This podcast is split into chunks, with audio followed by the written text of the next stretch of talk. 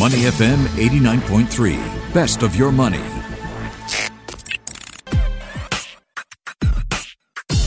Money and Me on Your Money, only on Money FM 89.3.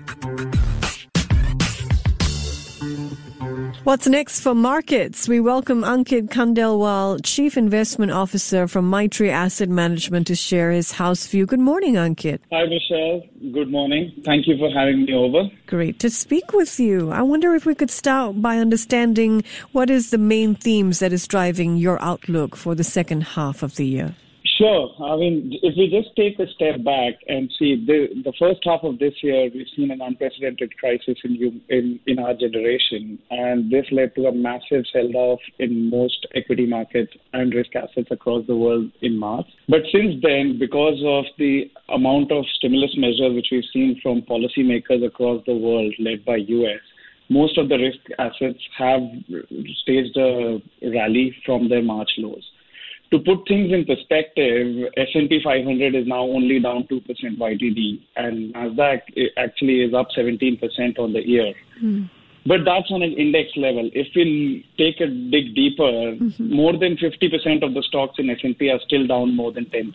So the rally is not broad-based. The rally is driven by sectors where people anticipate growth to come in from what is happening in the world right now. So mainly tech, pharma are the sectors which have driven the rally in the indices.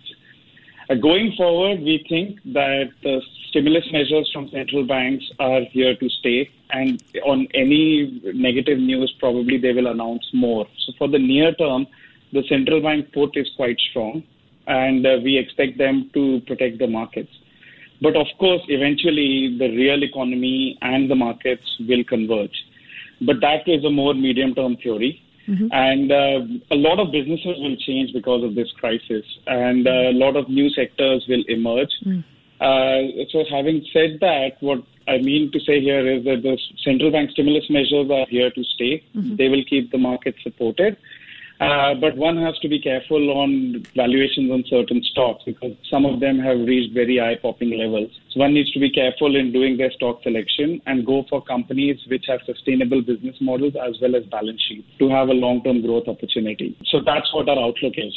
All right. I want to pick up on that point on technology stocks. I mean, the 5 tech companies make up about a quarter of the market cap on the S&P 500. A lot of these big stocks are in many ETFs as well. Do you see this rally led by tech continuing? I think if we look at it, the reason for stocks to rally is twofold, right? One is, of course, the amount of stimulus present in the system. And second is where market expects growth to come in. So that's where the market has put their money in. They expect tech to grow, especially with what is happening in terms of the overall theme of people working from home more, and as well as like the traditional things which were taken over in the index will be replaced by these new technologies as people start working from home that way. So from that perspective, I think tech can continue. Okay, we can see some clawback in the markets, especially with earnings season coming up.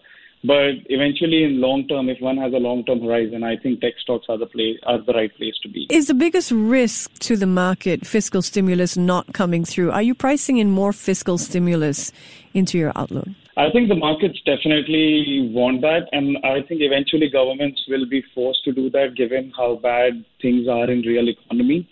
So yeah, we do expect fiscal stimulus to be in the system going forward. What do you see bringing us higher at this point? So a couple of things. The one major development would be if we get a vaccine or a short cure for this disease, which can allow people to go on with their lives as pre-crisis. Risk of that is low, but it's still a massive thing which can move the markets up from here. Second, obviously, if despite this, if the economy opens up faster than how people are expecting it to be, then that can be a second thing which can lead the markets up. We do expect central banks to remain accommodative even if economy picks up in the near term. So I think that is an added boost to the markets. All right.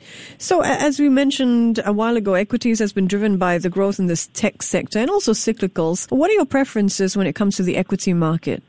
So we are quite long-term investors, and we like certain themes at this point of time. And to name a few, one is 5G. I think with the next technological advancement depends on this. And a lot of countries and companies are putting a lot of emphasis on this area. So this is an area of high potential growth in the future. Second is healthcare, of course. Healthcare from both pharma and medtech perspective in terms of finding ways of identifying this virus and curing the virus, as well as people in general, people realizing that they need to stay healthy. So likes of nutrition and wellness is something which is a very interesting theme for us going forward.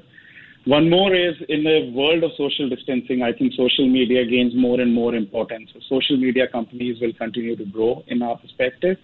And I think clean energy, this is one place where I think one needs to really focus on, as the future is in green energy. And the costs of green energy is coming down with the advancement in technology. And I think it's an immediate need of the world to reduce carbon emissions to rein in the drastic climate change. Otherwise, we are preparing ourselves for a bigger crisis in future. So and of course, on top of that, other than the equity themes, we really like owning gold. I think the accommodative themes of central banks will continue, and gold acts as a hedge for that, as well as any geopolitical risk in the system which can emerge. So we like owning gold as well. Okay. Are you seeing gold? Are you looking at the 2,000 mark by the end of this year? End of this year would be difficult to predict, but yes, we do expect gold to reach around those areas in the medium term. Do you expect that overall, globally, what sort of recovery are you expecting? Sort of lower GDP growth globally following this V recovery, for example? No, so the markets are pricing in V recovery, but if we look at the economic data, at least for the data points which we have, do not point towards that. Yes, we have seen an acceleration from March and April lows, but not to the extent of which market has. So in terms of actual GDP growth, I think, yes, to 2020, obviously the world GDP would be lower. I think the important point to look will be forward 2021 and 2022. And a lot of that will depend on how the second wave of this virus emerges, or if we are able to find out a cure or vaccine for this. He's Ankit Khandelwal, Chief Investment Officer at Maitri Asset Management, joining me this morning in Money and Me. Ankit, what advice do you have for our investors listening in about the current environment? Where are you seeing opportunities, and are any Singapore blue chip stocks on your radar? So in terms of opportunities, the five themes which we talked about, so if we dig a bit deeper into it then and go into subsectors of this, then I think e-commerce, cloud services, education technology, medical technology, nutrition, social media, and clean energy are the sectors which we really like. In terms of Singapore blue chips, Singapore index, if you look at the construction of that, it's filled with a lot of financials and industrials and REITs. So given the world we are in, and both financials and industrials are very correlated to global growth, so those sectors can struggle till we see a recovery in growth. Having said that, with Singapore opening up phase 2, we can expect to see more footfalls in retail malls. And if the virus is contained, then some of these retail REITs might be interesting as a catch-up play. But in the long run, we quite like the industrial and logistics space, given our view on e-commerce and cloud services. I think these REITs should continue to do better. And as you can see, these are the names which have outperformed the index this year as well. Yes.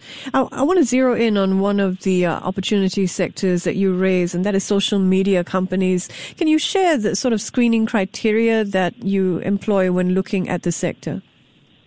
So obviously the reach, like the number of people they have reached to, and their monetization. How are they monetizing it, and future growth engines? Like what kind of investments are the companies doing? What areas are they investing in, and where the future growth will come from? So it's not just subscriber growth, but also growth in future revenue growth avenues, and whether it's through inorganic acquisition or organic growth are some things which are important factors we look into it. Really interesting. And for 5G, are you looking at infrastructure plays? Yes, that is one of them, but also the services eventually which will benefit from it, like Internet of Things, your AIs, your automation. And I think the first place to get this will be industrial automation, because 5G would be easier to have in an industrial complex than, say, over a whole city or a whole country. So definitely the first area would be industrial automation and followed by consumer automation, I think. Are you overweight on certain parts of the world in terms of investment? I think definitely we prefer developed markets more than emerging markets, given the firepower they have in terms of both preventing this, in terms of stimulus which the central banks and policymakers can provide, as opposed to, and if we can see now, like the emerging markets are struggling to control the virus numbers, and because of their debt dynamics, they do not have a lot of room to do stimulus measures like their developed market counterparts. Indeed. So from that perspective, we like developed market assets more than emerging markets. Having said that, there are certain emerging markets which are doing better than the others. So there is always room for outperformance. But overall, if we talk about developed markets and emerging markets, then we have more preference towards developed markets. Do you have a positive forecast for China this year? China has, from the numbers which we see, they have been able to contain this crisis well, and they opened up first. But the activity pickup has been slower than expected.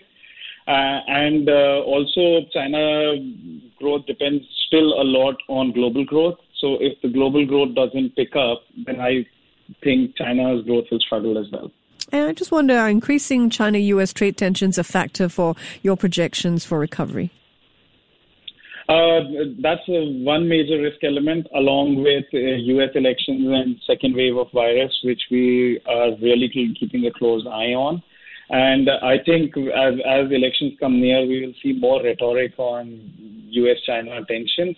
But eventually, it's in no one's interest to really go too hard into this, because the world is in a weaker economic footing. And this trade war affects the whole world, as we saw in 2018 when it all started. So it will not be good for risk assets across the world if that crisis escalates. So earnings season coming up next month, what are you going to be looking out for? It's widely anticipated that second quarter earnings will be bad. I mean, EPS estimates range anywhere between down 40 to 60% on S&P. Anybody's call. A lot of companies didn't give any guidance because of the uncertain environment we were in. So I think the market has already written off second quarter earnings, but any surprises in those earnings, I think, is something to look for, especially in growth sectors. If those companies are seeing the growth which market is anticipating in them, will be an important factor, along with, of course, any guidance which companies can provide across, if they have more visibility on their business now, will be a plus point. Because the one thing markets hate is uncertainty. And if we get some things more certain than others, then I think that will help. Barring a second wave, are there companies that are likely to perform better over the long term? Yes, as we stressed upon, I think education technology, 5G, e-commerce, these were growing themes. This crisis has only accelerated these themes, and I think going forward, these sectors will continue to grow, and we are quite focused on these sectors. All right. And what is your price outlook for oil? Oil is an interesting play right now. I think it's reached a level where the market was anticipating a lot of demand comeback. But if we see what happened in Beijing, where they shut down 800 flights over the weekend, or if we see the data coming out of U.S., the oil demand is picking up, but not to the extent as it was anticipated. Also, with where oil prices are, a lot of shale production will start coming back online.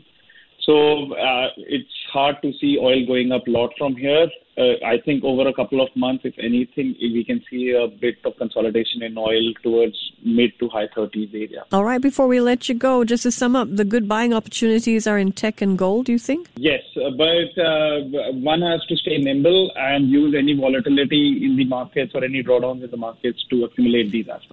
How do you feel about real estate? Real assets, yes. Real estate? I think...